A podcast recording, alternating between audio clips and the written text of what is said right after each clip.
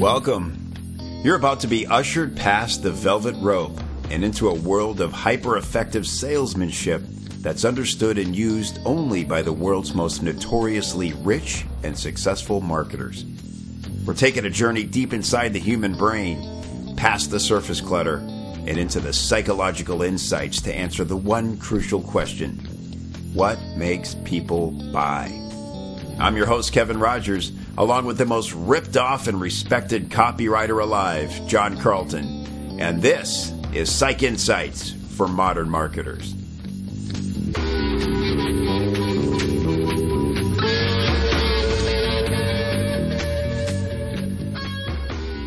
Hi, welcome to Psych Insights. It's Kevin Rogers here with my co-host John Carlton. How you doing, John? Really good, Kevin.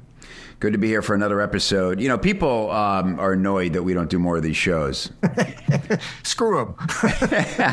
what, what, people need to understand is we have one guiding principle for this podcast, unlike others with very um, calculated agendas. Ours is it can never suck.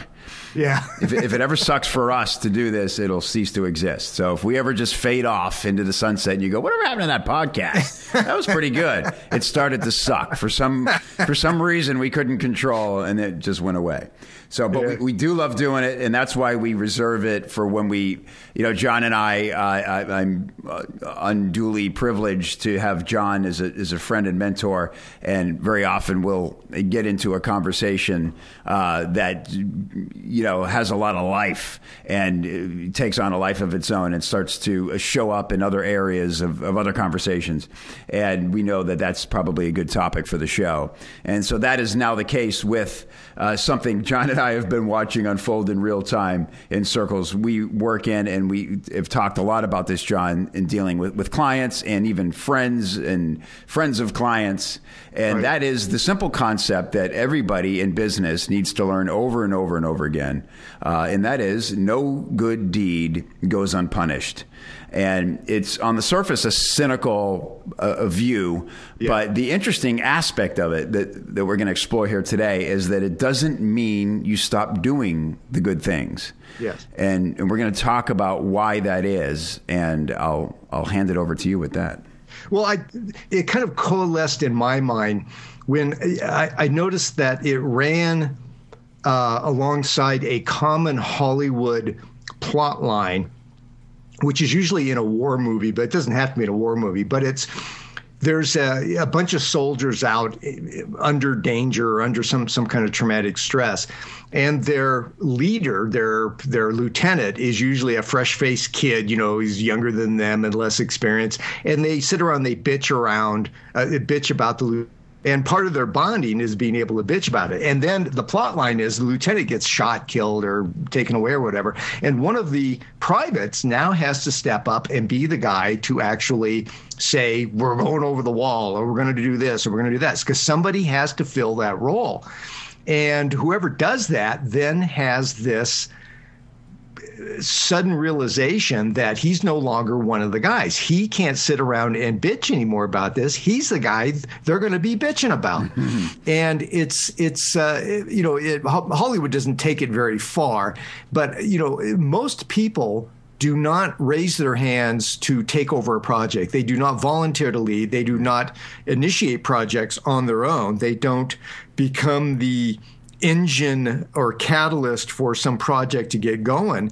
And they usually count on either somebody is kind of almost designated by genetics to be that person that takes it over. I don't know about you, Kevin, but in high school, I, I went to the same high school, or to high school with the same group of kids I'd gone through kindergarten with. So there's a certain core. And within that core of kids, there was the guy who was the freshman class president, the junior class president, the ASB president, mm-hmm. you know, the, the head of key, of key club, the quarterback of the football team, you know, all of that. And he was a friend of mine. He's, he's a good guy, mm-hmm. but he just, you know, he took that role. We expected him to do it. It was like, you know, yeah, somebody's got to be president of the class. And we just all looked at him. He said, yeah, I'll do it. Of course I'll do it. And he, if we didn't ask him, he would have ran for it anyway. So, um, you know, there's those natural guys. But then there are other people kind of in the middle. And if you're in business, you know anybody that gets into entrepreneurship or starting your own business or starting your own freelance career or something that's something you sometimes don't think about is you're about to take on a role of responsibility and that's where this no good deed thing comes comes comes into play. Um, the the thing that Kevin was alluding to that just happened. We we don't need to get into the details, but it was a bunch of people running around, going nowhere. It was like a uh, it was like a fire drill. It was like yeah. everybody's running around a circle, running into walls and falling over, and nobody could get anything done. Kevin volunteered to host something and you know be the guy who would then uh, you know, he, was going to do a good deed. He was going to offer to use his um, his go to meeting and, and host the call and, and be the guy who was kind of the, you know, I'll, I'll take care of this. In, in, in the parlance of our gang for the older guys, he was spanky. He said, "Come on, kids, let's put on a show," you know. Mm-hmm. And what immediately happens after that, which he is get, you have to remember, he's getting nothing out of this. He's not getting rewards. He's not and once you understand the no good deed goes unpunished thing is is not only is he not going to get any rewards, thanks, love, or favors back, but he's he's going to get blamed. He's going to be a target for inchoate rage that people carry around with them of leaders, and he's going to have a lot of irrational demands and an incoherent list of expectations of what else he will do. All of this is part and parcel of raising your hand and volunteering, yeah. you know, to to take responsibility for something. And it's funny, uh, this particular thing we were talking about actually fell apart because the irrational, inchoate demands and expectations just got out of control. And yeah. it was kind of funny. I think a lot of people were shamed and, and had to do a little inward looking. But it, it you know, me and uh, Kevin and I were just laughing about it. It was like, it was like, yes, this, of course, it was, you know, there's probably a 50 50 chance once anybody decides to do a good deed that it's going to not just screw up, but become a negative experience yeah. for people. And the other 50% is that maybe it'll go okay. But again, don't expect any any credit. Don't expect favors. Don't expect rewards. Don't even expect thanks. Right. If you raise your hand and you do a good deed, you better be really clear on this, especially in business and, and dealing with other human beings. You're doing it for reasons of your own. Yes. And that's something else we were going to get into in this call. We uh, when when Kevin and I were making notes for this call, the notes came really fast and heavy. It was just we understand this, mm-hmm. and of course, one of the things is you know we, we talked about uh, once you realize that there there are certain right things that need to be done. And guess what? You're the guy who actually has the skill set or the experience or just the the intestinal fortitude to be able to do it it's just if you know CPR and you're standing around a wreck oh, yeah. on on the side of the road, then you're going to be the guy that gives CPR. You know, if you don't want to be that guy, you should think about that before you learn CPR, for example. And you know that metaphor works in business. If you're, you know, and and and just in leading, if you don't ever want to lead, don't ever get in those in, in, in the position to lead. But you will spend more time actively avoiding doing that which just cries out for for you or somebody like you to stand up and say, "Okay, I'll do it. I'll I'll take control of this. I'll take responsibility. I will handle this. I'll get it done." Yeah. Those people are very very rare, but that's almost the definition of a professional, especially a yeah. in the freelance world. The you know the, the professional's code. You know you you are where you said you'd be when you said you'd be there, having done what you said you'd do that alone seems so simple, and yet that that cleaves ninety percent of the of the population yeah. out of the equation. They're not going to be able to do it. They're not going to be able to pull it off for some reason. And if you find in in life and in business that you are a guy who can get things done, it's almost incumbent upon you to do this. If you want to do the right thing, you will find yourself stepping up more and more to the plate to volunteer for things of which, again, there is no reward, no mm-hmm. positive things will happen, right. and you know it's it's you do it because it's the right thing to do, not because you think you're going to be a hero or going to get thanks or right. going to get any kind of goodies out of it. Well, it's the Lone Ranger thing, isn't it? You know, I, I, oh, exactly. I've had or an obs- more, more like Spider Man, probably. Yeah. Yeah. Well, you know, I've had an observation about heroes, and this occurred to me for some reason reason uh, because it's it's such a standard in hero uh, making,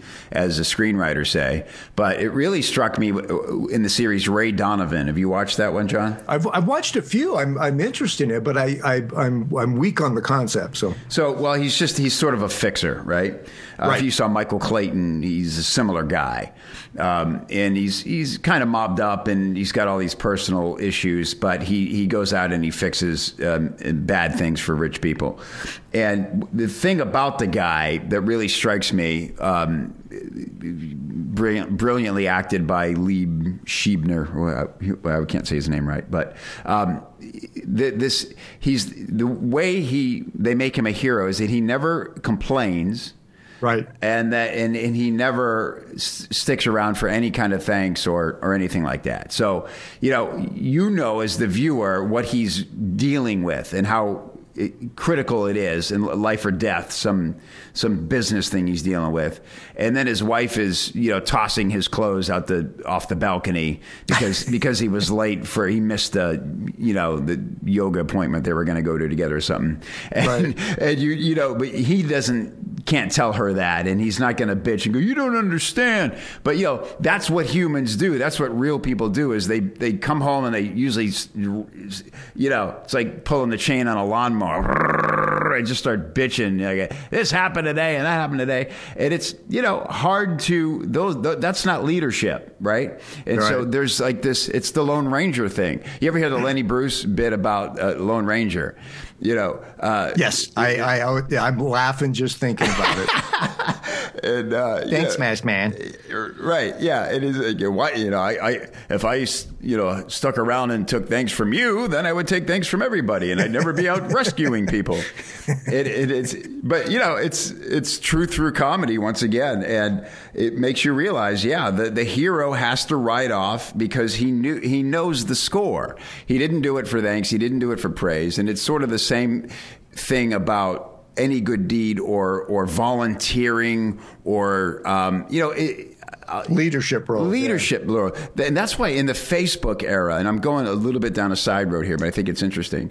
This is what's so annoying in some respects about this whole social media era we live in is that well, people can't wait to go post the littlest thing they did for another human, you know, and um, it, it's such a, a, desperate plea, and you know the whole t- the fact that the term humble brag is is now in the nomenclature. You know, right, right. Um, it, it's just a really bizarre thing, but it, it, as all social media does, all it does is sort of magnify the way we really are anyway.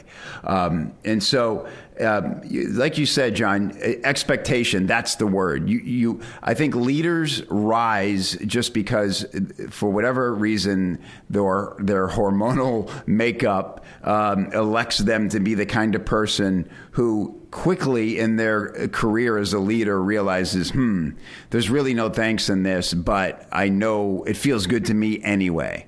And you can well, some some you know, I, I have to jump in. It doesn't always feel good. I mean, and and actually, this kind of segues into the other thing. I'll, I'll, I'll let you finish your thought, but that segues in. It doesn't need to feel good. Again, even to yourself, the reasons you do it if you get right down to it, if you do things because it's the right thing to do, sometimes you're not going to feel good about yourself either as the Lone Ranger or Spider Man. Sometimes, you know, Spider Man famously would just beat himself up. He was losing his girlfriend. He couldn't keep his job. People hated Spidey because they never understood. You know, they, he had a, uh, uh, a, a newspaper guy with a hard on for him who kept, you know, making him the bad guy. Right. I mean, the real Stan Lee story about that is this guy. Mm-hmm. If if if people uh, know not not the movie version, but the real version of, of Spider Man, he never got. Not only did, did he never got credit, but he got thrashed for it all the time. And he was constantly in danger and had to live with this secret he couldn't share with anybody. Hmm.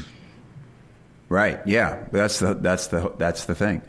And um, yeah, so uh, uh you know t- that obviously comes from something either Stan Lee had that or observed that in people. Right. And um, it, when I say I guess it feels good anyway. Um, I think there's there's a juice that comes along with being a guy who can pull strings behind the scene uh, and see it unfold, knowing there's no credit to be had, uh, but just enjoying silently that it it it, came together. I, I think you're onto something there, Kevin, but there's a, a second side to that. There is a sense, I, I, I think when you become a high end professional or a really really competent in business or, or a, a, we sometimes call them the go-to guys you know mm-hmm. the, the, go-to guys are the guys that you go to because they can keep a secret Right. They can they can be trusted to do the right thing. You may not like what they do, but but eventually you'll know that it was the right thing to do. And if watching your back is part of why you went to them, they'll watch your back. Now, as far as taking a bullet for you, you know that's that's a little that's a little over, over the edge. Yeah. But uh, you know, I've got guys who you know I firmly believe would take a bullet for me. I don't know why they do it, but in in their internal sense of justice and rightness, they, you know, they will actually put themselves into danger. And I've, I've done this numerous times for, for people I know. I put myself into danger to save them, even when they were butt ass wrong. You know, I, I've stepped in between so many bar fights where saving my friend who was in the wrong. Right. So I was going to take the punch. I'm lucky. I'm, you know, that, that, that, that I got out of that stuff.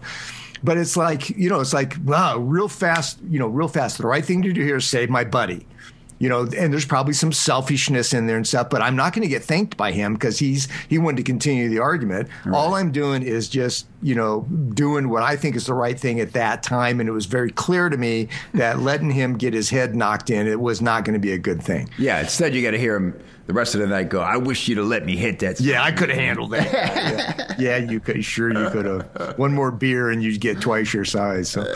But the but but the interesting thing that you're talking about about you know th- that thing of keeping a secret. One of the things of a go-to guy, of a guy that you can trust, of a guy who is the guy who's going to step up and lead things, is they do keep secrets. I, I remember Halbert telling me, you know, I, I said, I said, Halbert, you must be just a font of secrets that you're going to take to the grave. And, and he'd shake his head. He, he, we had this conversation several times. He says, You have no idea what I'm carrying around. Because he was notorious for not being able to keep a secret. And I knew that somewhere along the line, he would make judgment calls and sometimes he, he wouldn't keep a secret but it never hurt anybody and it was it was more of that third grade recess stuff that Right. he you know it was gossip stuff he might not be very good at keeping but the hardcore stuff yes he took a lot of stuff with him when he when he when he left us. And that's the sign of a guy who understands the difference between what's important and what's not.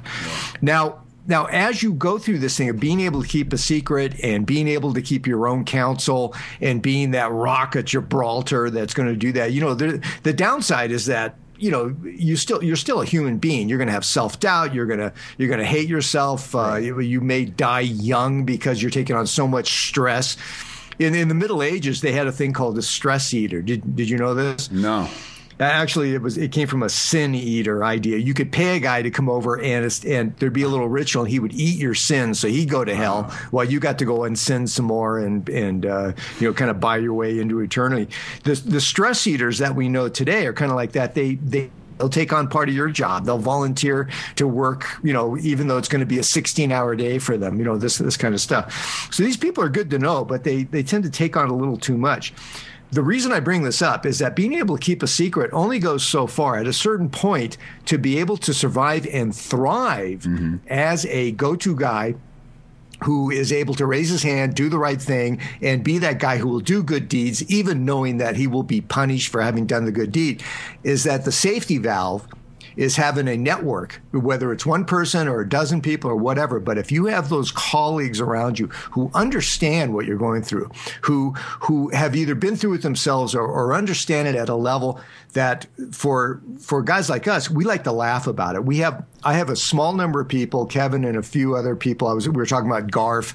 Uh, I would you know Halbert was certainly that guy for me for a long time where we just laugh. We howl in laughter. And the bigger the horror story, the better, the, the more we laugh. It's like, can you believe I volunteered to do this for this guy and this, this, and the other guy's laughing and and and and and, and all the all the stress and all the pressure goes away. Yeah. And it's why if you don't have that, yeah, you're asking for it. You're you know you're you're you're asking for a lot more stress than you should have. The the guys who are lucky are the ones who can find people who understand what needs to be done and are able to laugh about it. The the really good go-to guys have a huge sense of humor. People who understand it and will share it, and a lot of that humor, if it ever got out, Yeah. there isn't a jury in the world who wouldn't convict you of everything, including stuff that happened before you were alive, because of what you find funny. But it's Yeah. it's um, mash style humor. It's uh, it's the, the mash hospitals, you know, the uh, uh, military hospitals. They have to laugh because otherwise you're going to cry.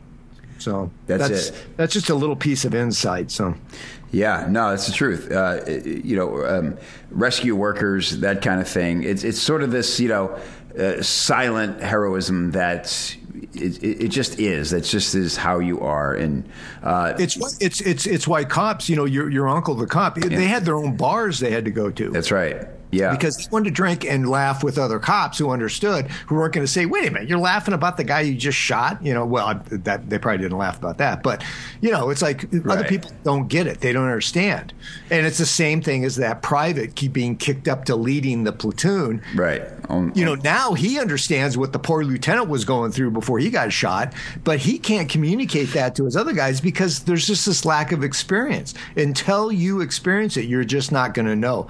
That's why we have to learn the no good deed thing goes unpunished. The first time you learn it, it's a shock. Yeah. The second time you learn it, it's like, why does this keep happening? The third time you learn, it's like, oh, I get it, you know, and then you understand, yes, I will be punished for doing this good deed. However, I'm going to do it anyway because I now know how to negotiate the landscape of human behavior where being the guy who saves their ass by stepping up and taking control and taking responsibility and getting things done, I am now going to be the target for their inchoate rage and their need to complain. And I am going to be the subject of the, of the gossip here rather than the guy, you know, partaking in, in the gossip. That's right. Yep, exactly right. And then you talked, John, about sort of being, you know, having the ability to navigate the damage. Right. You know, what once once the damage is done, and you know, other, the other aspect of it is patience. Yeah. Oh my God. You, yes. you, you, sometimes you know, ah, let's just let this evolve full circle because it typically does come back around. Um, you know, you talked early on about being the kind of person who steps up, but a lot of times, I think we are talking even before the call about um, people who just. Um, well, you're talking about your at the beginning, um, the guy who was class president and all that stuff. Right, right, Um, right. You know, he yeah, he would have raised his hand and volunteered, but everybody's head turned to him immediately when it came up. the expectation. Yeah, because he just wore that thing of "give it to me, I'll, I'll handle this, I'll get it done." Right. Uh, it, it, it, it, it, I don't think that can be manufactured. You notice the people who try the hardest sometimes never get the breaks, right? And sometimes you go, uh, why, "Why is it we don't just let this guy do it?" Like he's really eager to, for a chance. And we go, "I don't know, I don't trust the guy." Well, you know, uh, interestingly enough, this guy, you know, and, and I've known guys throughout life, even guys I met in college and guys I met in business stuff, who who there's kind of like two levels to it. One of the guys that seek positions of authority, yeah, and I don't want to trash them because a lot of them are good guys, but they seek it. They're comfortable with it, but they also like it. And the better leaders are often what I was it Socrates or Aristotle called the reluctant leader. right. Um, I think it was Aristotle, and he said the best democracies are going to have reluctant leaders. Not the guy. Anybody who wants the job of leading the, the the town shouldn't have that job. The guy who should have it is the guy. And what he was describing was we should keep plucking privates out of the trenches and making them run the thing. Right. And uh, actually, that's how Germans run their uh, their shops. Their um, like VW and BMW and, and all those places. Uh, they do rotating leadership roles, so that everybody gets a taste of it. Everybody gets an idea to know what it's like to work at a desk, to Right. work on the floor, to work in the to be the head of a thing and stuff. I I don't personally know. We don't do that in America. It's just you know we it's it's either people volunteer or whatever. But you know that that that patience thing, Kevin. You know I was not a patient guy growing up, and I'm pretty sure you weren't either. But you, as a parent, had to learn patience.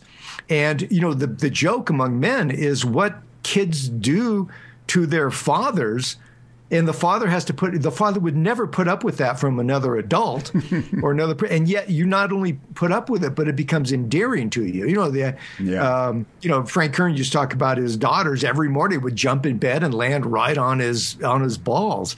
You know it's just it, they didn't mean to. It's just they daddy daddy and they jump up and he and it was physical pain as well as being rudely woken up out of the out of a deep sleep. And it was just you know it was a funny story but Right.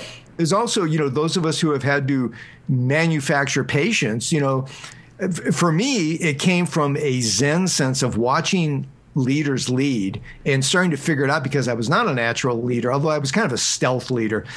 Uh, kids look to me to come up with the ideas of what to do. Hey, let's all walk down the tracks and go, you know, go break stuff at, at, at the dump. And they go, okay, we're going to go walk down the tracks and break stuff at the dump. but they didn't say because John said so. They just always looked to me. And I didn't even realize I was coming up with those ideas. So I was kind of a stealth leader.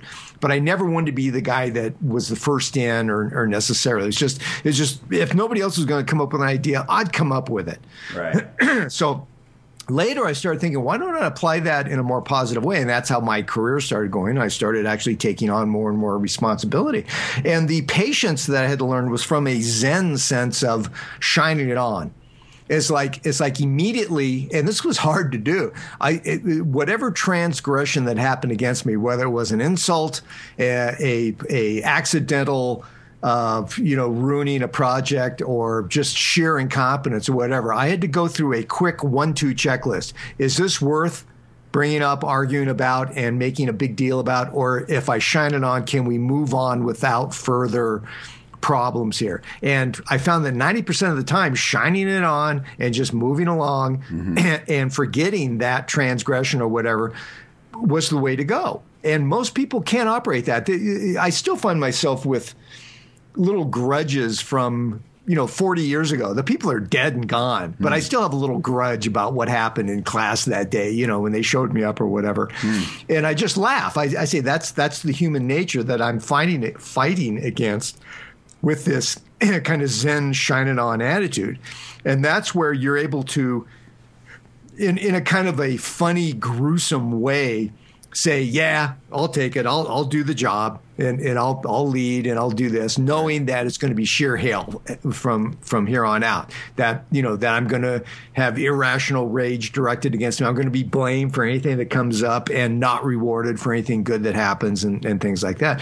And it's just, you get into a groove. It's like, yeah, okay, that this now is part of the job description of who you are as a highly competent, highly evolved, entrepreneur slash parent slash you know the the friend you can count on. Right.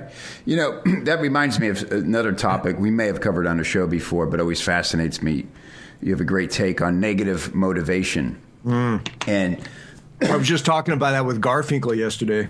Yeah, it's interesting. Um, you know, you, you kind of brought that up in a in a side door way there about having to sort of eat this rage yeah. and. Um, you know, but it's not the same kind that you can probably use as motivation. That's usually more of a jealousy or feeling slighted like this is almost more of an uh, something you know you, are you're onto something kevin but i think what the answer is when when we talk about uh, uh, negative motivation for me it was about my whole career was about showing up that first copywriter who refused to share anything with me because she said it's too hard and i'll never figure it out right. so in the back of my mind every time i came up against a problem i thought i'll show her i didn't even remember her name mm-hmm. and i never met her again and there was never going to be that moment of ha ha ha i made it and you said i wouldn't it didn't matter i all i had to do was tap tap into that little emotional yeah. thing go, going on there. Yeah. Um, so yeah, but, you, but wait, go ahead. What, what, did you say? How did that thought? Okay, so that's negative motivation. Oh, then, however, when we're talking about this no good deed thing goes unpunished, what's in- interesting to me is that thing of the best horror story wins. If I have a moment in the future where I'm going to sit down, I'm going to call Kevin or Garf, or maybe I'm going to sit down at a bar with a couple, a couple old colleagues like Mongo or somebody, mm-hmm. I'm going to have a good story. And sometimes it's not like I'm urging on the horrible stuff to happen, but I'm paying really close attention to what's going on. I'm going to learn that lesson, and I'm looking for the punchline of the story too, right. because there is going to be one. This story is going to end. This project, this this this situation, whatever's going on that I've gotten myself into because I'm trying to do somebody a favor, and of course it's going sideways and stuff. Uh, this then goes into the no good deed goes unpunished story where somebody brings it up, and I get to say, "Oh, wait until I tell you what just happened to me," uh-huh. and that is that kind of th- that is enough for me to hang in there yeah. and really feel good about it and and even enjoy the horror as it comes because I know I'm going to I'm going to trump your story of the flat tire and the and the guy not fixing it right, you know, from AAA. Yeah. yeah. That's the trophy. Is, is the best story. that's true. That that's it. So that's why that's why that having the colleagues, having being able to laugh about this with yourself is one thing. Right. But that gets old really quick. Having somebody else you can talk to who you trust, who's not gonna who's gonna keep the secrets that need to be kept, but also just totally understand where you're coming from. So I don't have to explain to you what it's like to do a good deed and have it Right. have it thrown back in your face. You understand viscerally what that's about, and there's a lot of humor to be had there, and that and humor is like a release valve. I can feel my stress going away when I'm laughing with old friends, especially about specific subjects. It's like the body knows to take that stress.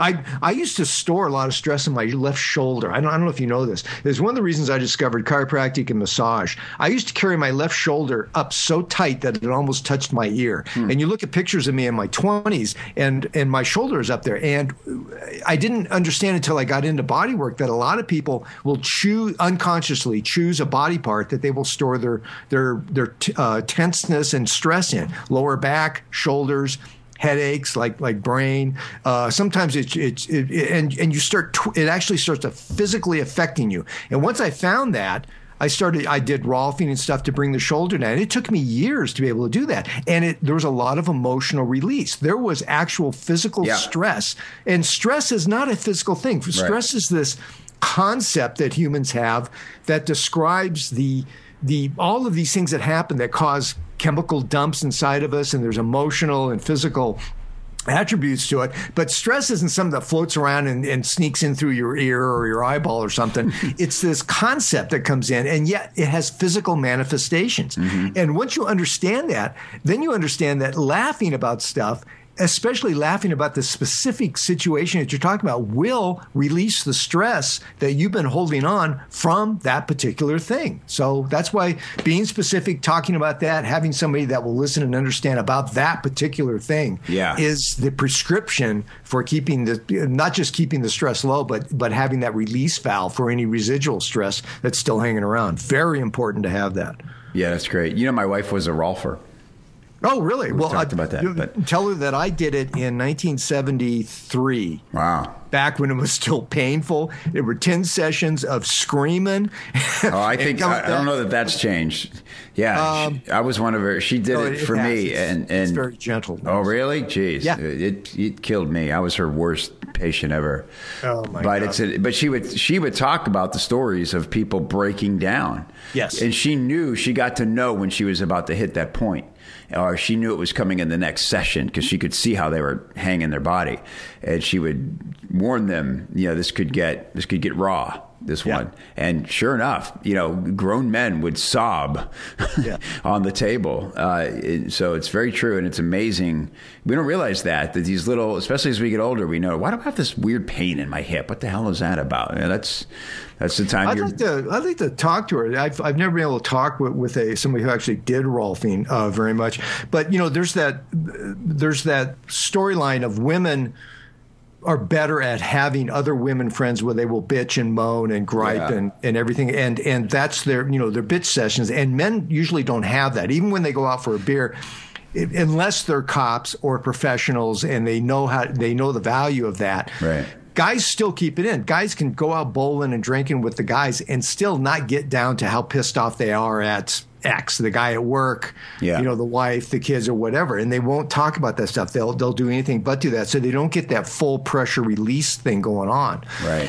So for men especially, to have that, you know, that some kind of release valve thing, if you don't have it, you know, I've I've counseled so many copywriters, freelance copywriters, and I know I know precisely what goes on before burnout with writers. And one of the things I counsel them is that I've counseled several young writers. I said, You are headed for burnout. It could happen very soon. Stop what you're doing. They're taking on too many clients. They're and they're cocky about it. It's like, nah, I can handle it. I, I I can do this. You know, how hard is it to write another piece this weekend while I'm also blah doing this and that? And I said, here's what's going on. You're gonna fry. One day you're gonna stare at the blank page and you're gonna say, My brain is broken, and your marriage is gonna go on- the rocks, Yeah. and your health is gonna start failing. And dude, they may happen all three at once, or it may happen slowly, and you may not even realize it till you're deep in it. But this is where you're going. And the guy who took advice from me for months you know, for months and months, because all my advice was good, suddenly said, nah, I don't like that advice. I'm not going to listen to it. Time after time after time that happens hmm. until they burn out and they come back to me later and say, God, I wish I'd listened to you. Well, what the Yeah. but then again that's that's you know that's you know i didn't frame it right i guess I, i'm still learning how Well, to I'll, I'll tell you the I'll tell you the the one line that you got me with, with, with the, the burnout warning is there's no guarantee you'll come back from it. That's the one that woke me up uh, because. Yeah. that that is one thing I'd never thought of. You just think again, you wear men in particular want to wear burnout as a badge, just Yeah. like women like to wear being supermom as a badge, not So taking true. care of themselves. And um, it- it- it- hey, when you start to think, hey, guess what? What if it's permanent? what if you're just that weird guy walking down the sidewalk who's grimy and uh, what happened to that guy? He burned out, man. Uh, Well, you know, not to not to not to put le- less of an emphasis on the, the PTSD that guys who have done tours of duty, you know, suffer. That's that's really serious stuff. But to a much lower level, writers do experience post traumatic stress disorder.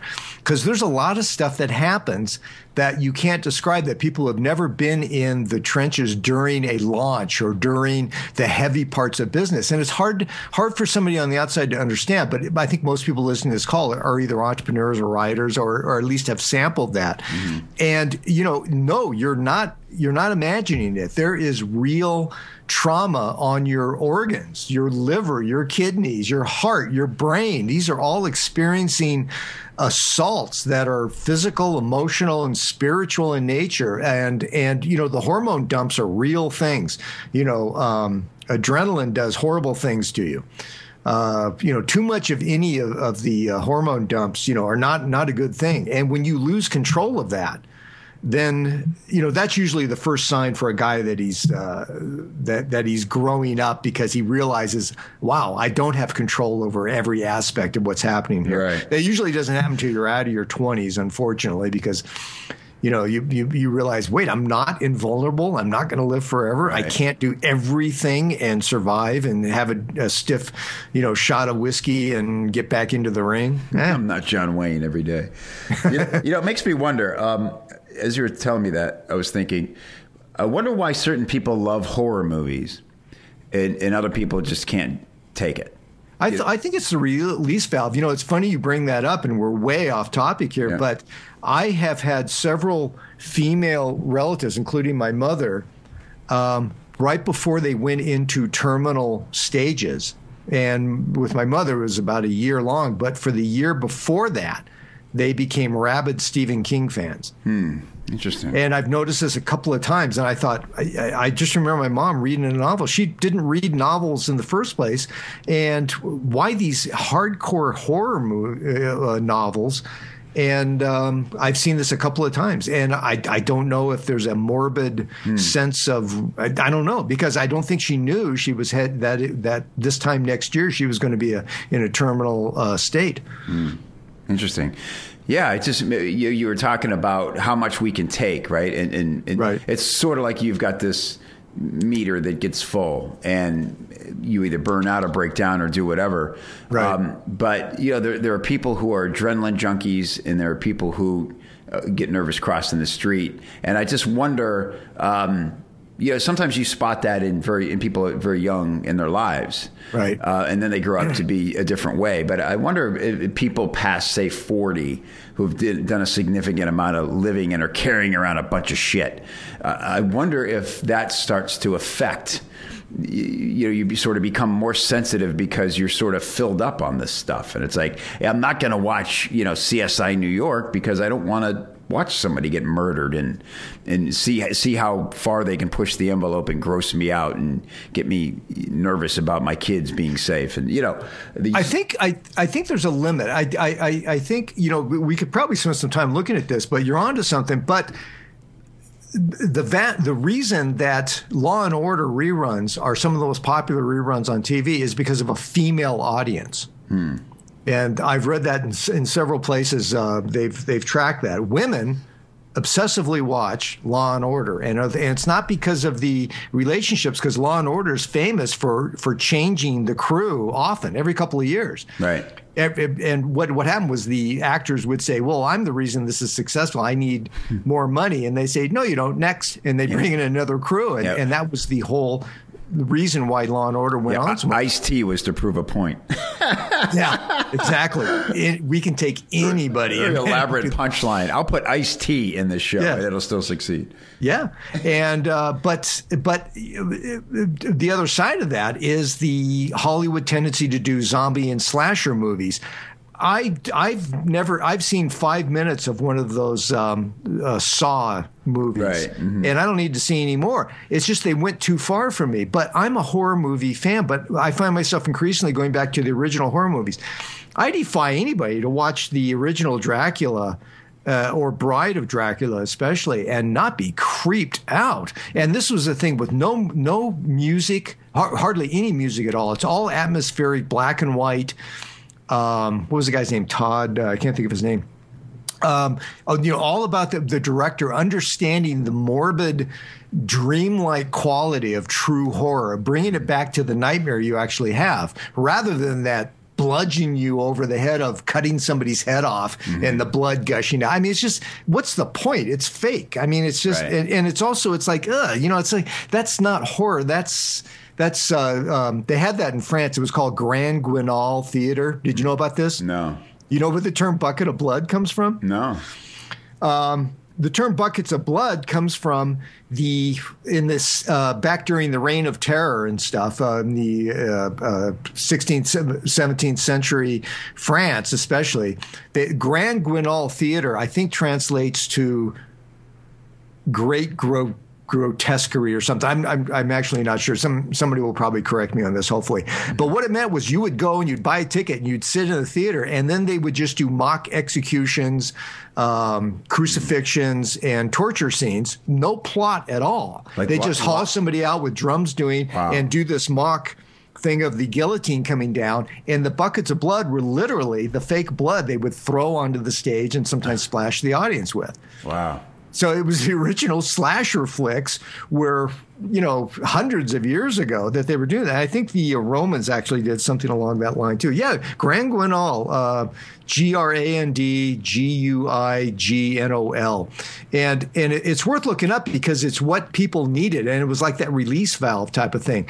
The you know these weren't aristocrats going in there. These were working class people going in these theaters to see other people have worse lives than, than they were having in a big way. Of course, it was also very real. The, the chances of you being executed during the reign of terror, for example, uh, in the late uh, 1700s was very, very real. Yeah. And you didn't necessarily even have to do anything wrong. So it was this, it was almost this Cold War sense of we don't know where the terror is coming from, but it's around us all the time. So, boy, we, we went off on, Well, a, on a tangent there. I I'm think that's what these shows are supposed to do, John. Yeah, that's true. I think, I, yeah. So, but you know, in that, I guess that's the flip side, and, and and why reality TV is so popular. It's the whole, well, my life isn't that bad aspect, right? And it's Well, you know, yeah, I think I think so, but that's also, you know, at a certain point, you know, I, I mean, I don't know. The, the average American is safer than any other human being has been in the history of civilization.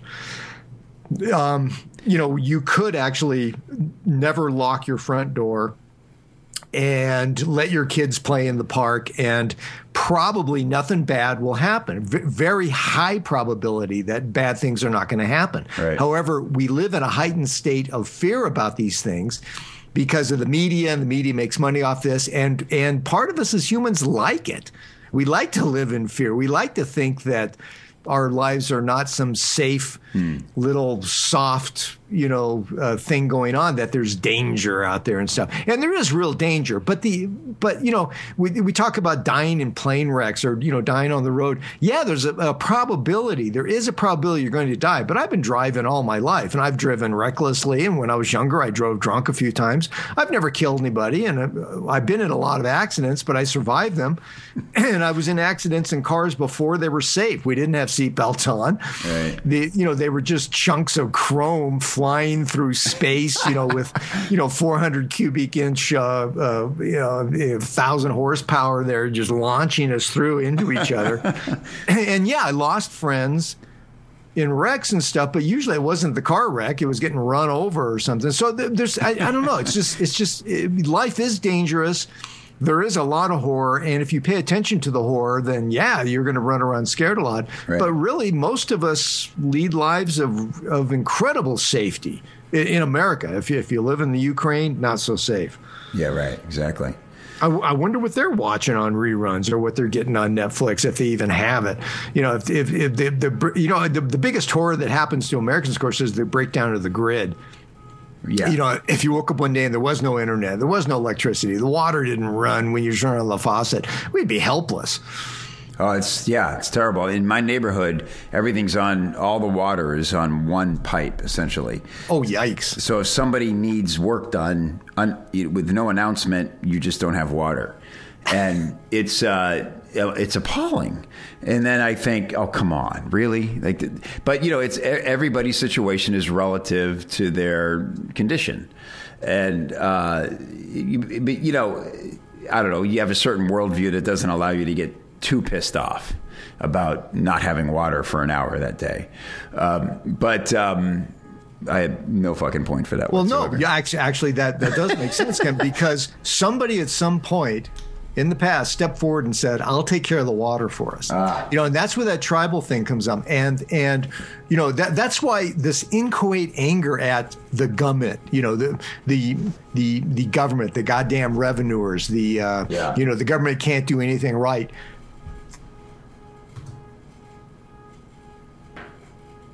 And okay, I'll run the city council and I'll take care of getting the stop signs up and stuff. And as soon as I put the stop sign up, it's going to make one person happy and three other people mad because they didn't they didn't want the stop sign there. But you know, it's like somebody has to say we needed the stop sign there, right. and it just it just gets worse from there. So everybody thinks oh, the government is some excuse me some kind of foreign entity entity in their lives just there to make trouble. It's really not. Humans have a natural capacity to bitch about anything, even when it's going good, and to find blame somewhere. They have to blame somebody. So again, it all gets back to those privates in the frontline trench. They got to bitch about somebody. And yeah, they're going to shoot and kill the enemy, but they're going to bitch and moan about the guy leading them and stuff, even though it's incoherent. It's often irrational.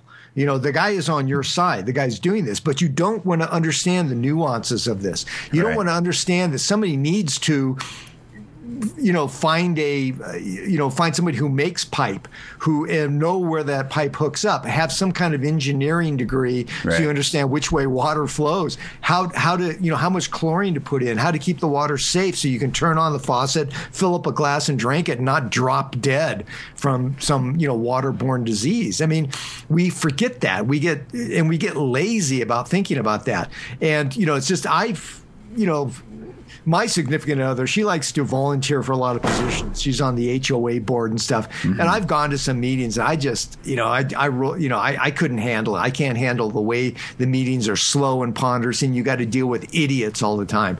But somebody's got to step up and do it. And God bless the ones who do. Those are the ones who are doing a good deed. And you know what? They very seldom do people come up and thank them for doing the hard job of leading, you know, and, and making the hard decisions and looking at stuff and reading the 40 page contracts yeah. with the, you know, with the guys. And, you know, no, you don't get thanks. You get, you know, bitching and moaning about, you know, you know, well, I thought you guys were supposed to take care of this, you know, and the dog pooped on my lawn the other day. What are you going to do about it? right. We're not going to do anything about it, you idiot. Anyway, I think that's enough for the call. We we could we could go on forever as we always do, but I think we covered that idea of the no good deed goes unpunished being one of the favorite memes of high end professionals. Every professional I've ever dealt with knew that saying, even if they didn't know any other. Yeah. You know, if we had no other common sayings, but the deeper understanding is the is the caveat, which is no good deed goes unpunished. Dot dot dot.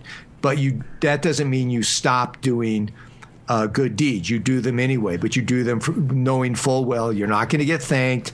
There's going to be trouble, and you have to learn how to how to navigate uh, that particular landscape of being the go-to guy who's going to you know who's going to you know take over you know often leadership positions or positions of authority or responsibility to be able to do it. To be the adult in the room. We always get back to the adult in the room. Yeah. Well, and, and have the best story at the bar.